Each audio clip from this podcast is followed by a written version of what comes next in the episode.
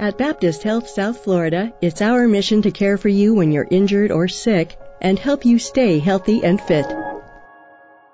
Welcome to the Baptist Health Talk podcast, where our respected experts bring you timely, practical health and wellness information to improve your family's quality of life.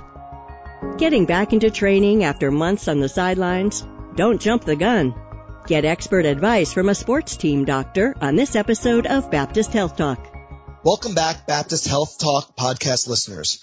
I'm your host, Dr. Jonathan Fialkow. I'm a practicing preventive cardiologist and lipidologist at the Miami Cardiac and Vascular Institute at Baptist Health South Florida, as well as Chief Population Health Officer at Baptist Health.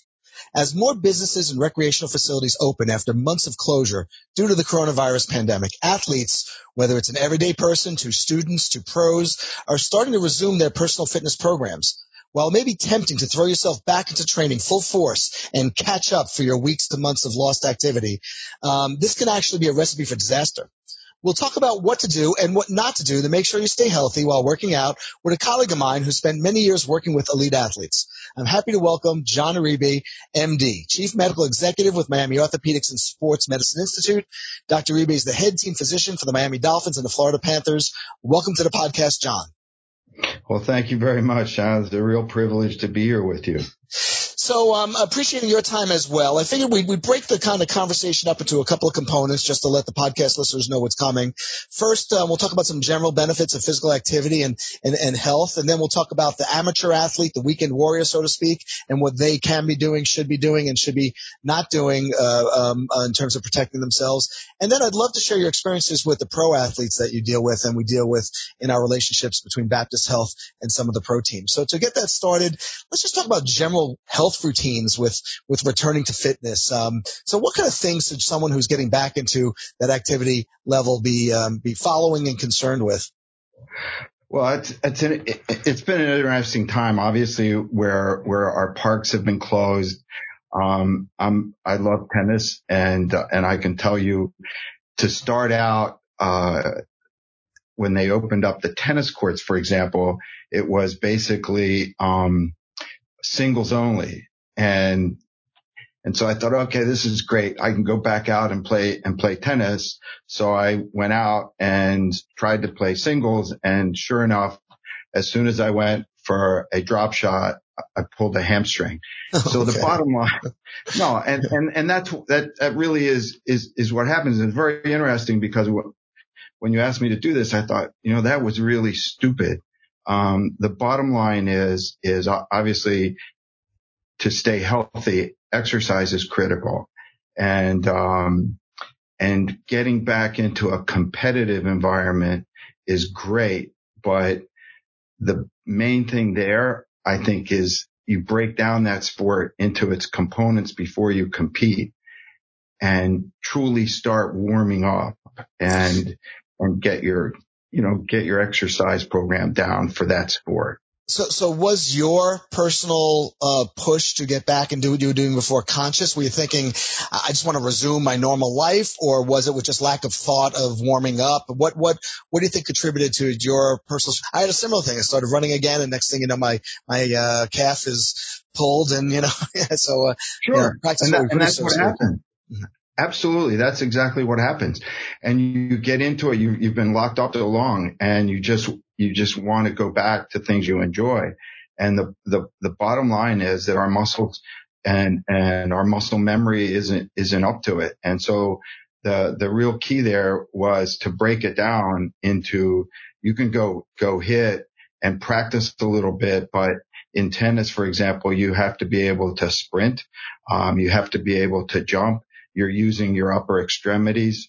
So, uh, um, there you get into a program where you, you do interval stuff. You can start jogging and then sprint a little bit or you warm up on the court and just jog around the court a few times. Make sure your body temperature's, your core temperature's up and then you stretch and then you stretch and then you slowly hit. You get your strokes down a little bit and you back up and then you, you hit a little more.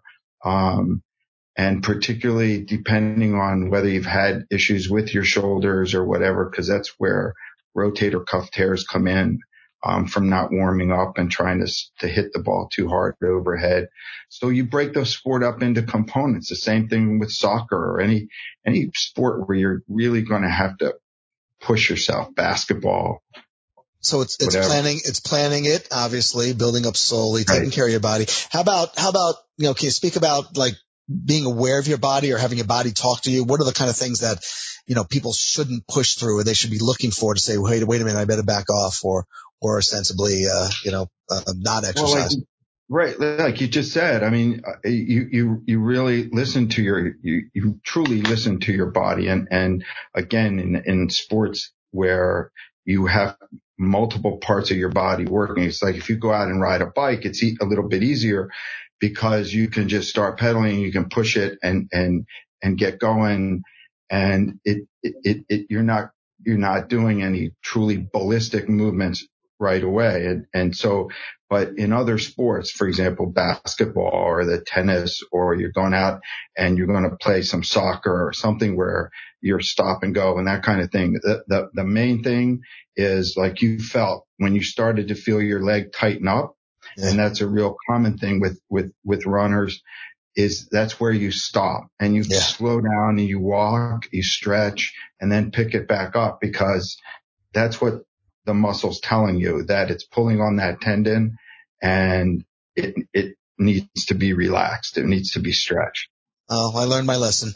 Um, so a couple things you just mentioned. Let, us let's pick up on. So let's talk about stretching. Um, uh, again, weekend warrior, amateur athlete, pro athlete. Where where does stretching come into play? What would you recommend people? And obviously, we're talking about different activities. So what's the role of stretching, and, and how much time should one stretch based on how much exercise or activity they plan to perform? So again, it's obviously sport dependent, but for example, anything that requires you to, to really stop and go, a sprint, for example, that kind of thing. The best thing to do is, is to warm up. You can, you can actually just jog or ride a bike, do something where you start warming your legs, your joints, and that's after you've, you've reached a core temperature elevation where your, your body is warm that's the best time to really stop and stretch. And, and then there are different, obviously stretching maneuvers for the, for the hamstrings, for your, your adductors, the, the muscles that pull your thigh in because they're the ones that are most commonly stretched, the, your calf muscles, um, even, even some of the muscles in your feet that, that you, they can actually stretch themselves out and they can tear. So those are very important in your lower back. Um, it's in the, once you reach that core temperature, your, your muscles are much more malleable. They'll, they're easier to stretch and they'll sustain that. Whereas if you stretch cold, it really doesn't help that much. Interesting. Okay. And similarly, something to plan, something that people have to really anticipate if they're going to exercise. They don't just get out and run. Oh, I should have stretched. It has to be part of their, their armamentarium. Um, right couple of specifics then. Now, gyms are starting to open up. People might be going back to the gym, whether it be uh, resistance training or, or lifting weights or, or, things like that. Any any particular concerns in that those people with yeah, those yeah. activities? You know, it's it's interesting because be, with this COVID and and and the lockdown where we've been home, we, we've seen some very interesting injuries due to people trying to work out at home without without perhaps the, the weights that they're used to.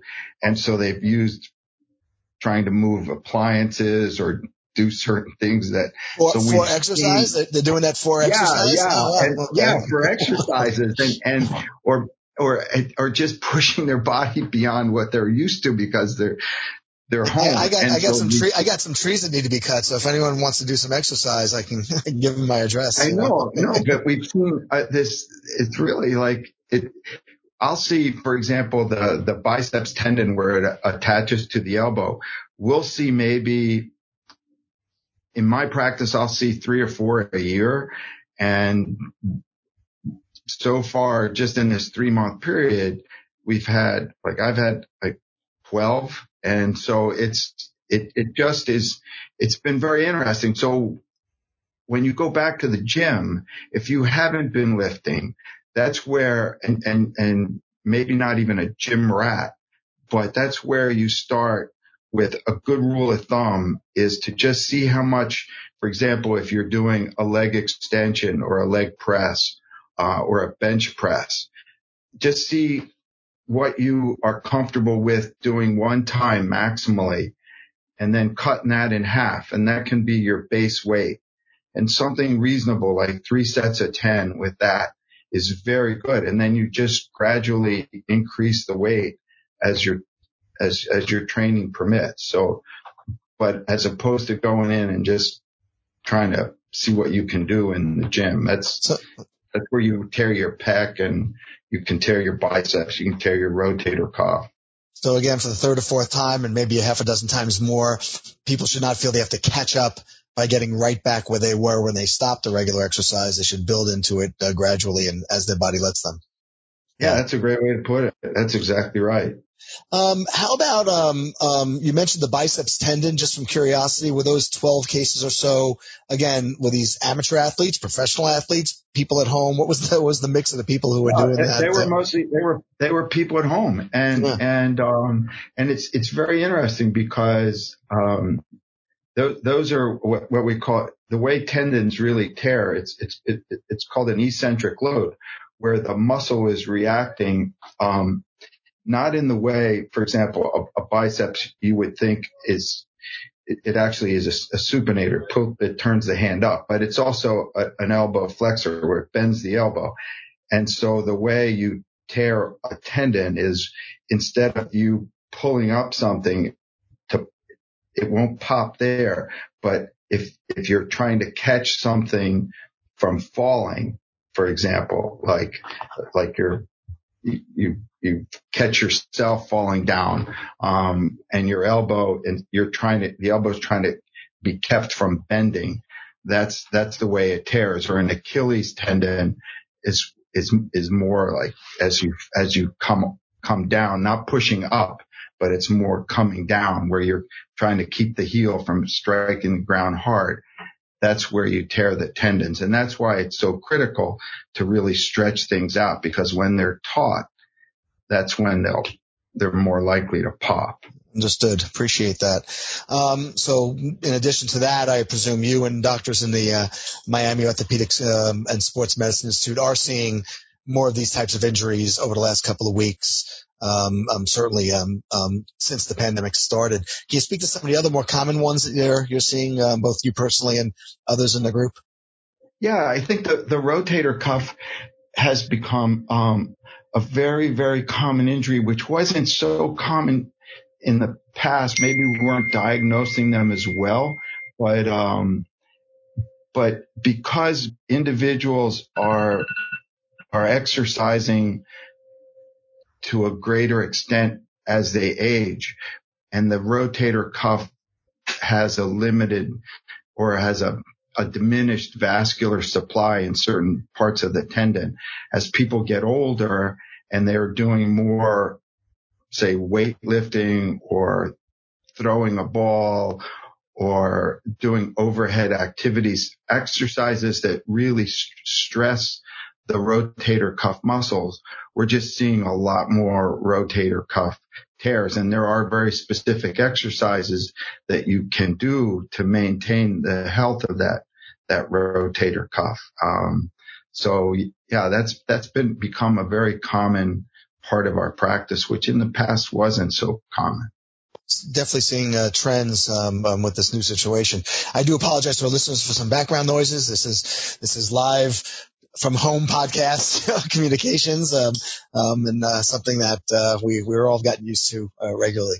Um, John, uh, now we're entering you know uh, the summer of in Miami, which is you know, proportionate part of the year. Speak a little bit again the the amateurs getting out there and and like you said, playing tennis, etc. Uh, got to have precautions regarding the heat, uh, other other types of, of things that they should be aware of. So, what would you what would you recommend people again be very conscious of and not just oh, I, start doing? Yeah, absolutely. I think, I mean, obviously hydration plays a huge role and it's, it's incredible how quickly with the high humidity that you sweat so profusely and, and, um, because of the incidents, for example, in football that we've had in the past, um, when I first started with the Hurricanes, um, years ago, uh, IVs, for example, were not very common. We, we would, the only place we would give an IV, for example, was in a hospital. You had to bring the, the, the player to the emergency room to, to hydrate them up with, with an IV. And we've become much, much more aware of hydration. And uh, I mean, the simplest way is just to look at your urine and see the color and that, that will give you a good hint. Um, but just the fact of playing tennis or running or what you should just take your natural breaks and, and try to keep up with your, with your water intake. So, so if the urine, if you're urinating less or the urine is dark and concentrated, that's a sign of your body starving for water and, and you need, you need to hydrate. Yeah. Absolutely. Right? Like the players, we make them and bring the urine and they look at it and just, and we used to do, we will do specific gravities to actually see the, the, the how, how, how, how it is, how like hydrated they. It is, but, right. and so it's a little more sophisticated, but that's the easiest way. Well, I'm glad we were able to work in the urine color into our conversation, so for, our, our, listeners' benefit. But it's it's of it's of great value. Um, so a couple of other things. Um, let's talk about the difference between, as you've alluded to, uh, patients resuming activities or exercise or athletic competition quickly. Uh, versus overuse industry injuries. Can you speak a little bit? No, obviously they're related, but you know, um, um, similarly, what would we consider overuse injuries? What are you starting to see? What should should athletes or people who are working out change their workout? Should they do the same thing regularly? What what would you recommend? You're telling people in terms of they want a good so, workout but not to overuse. Yeah, the, I mean the most common um, overuse use injuries are are to the tendons that that that are are producing the movement of the joint.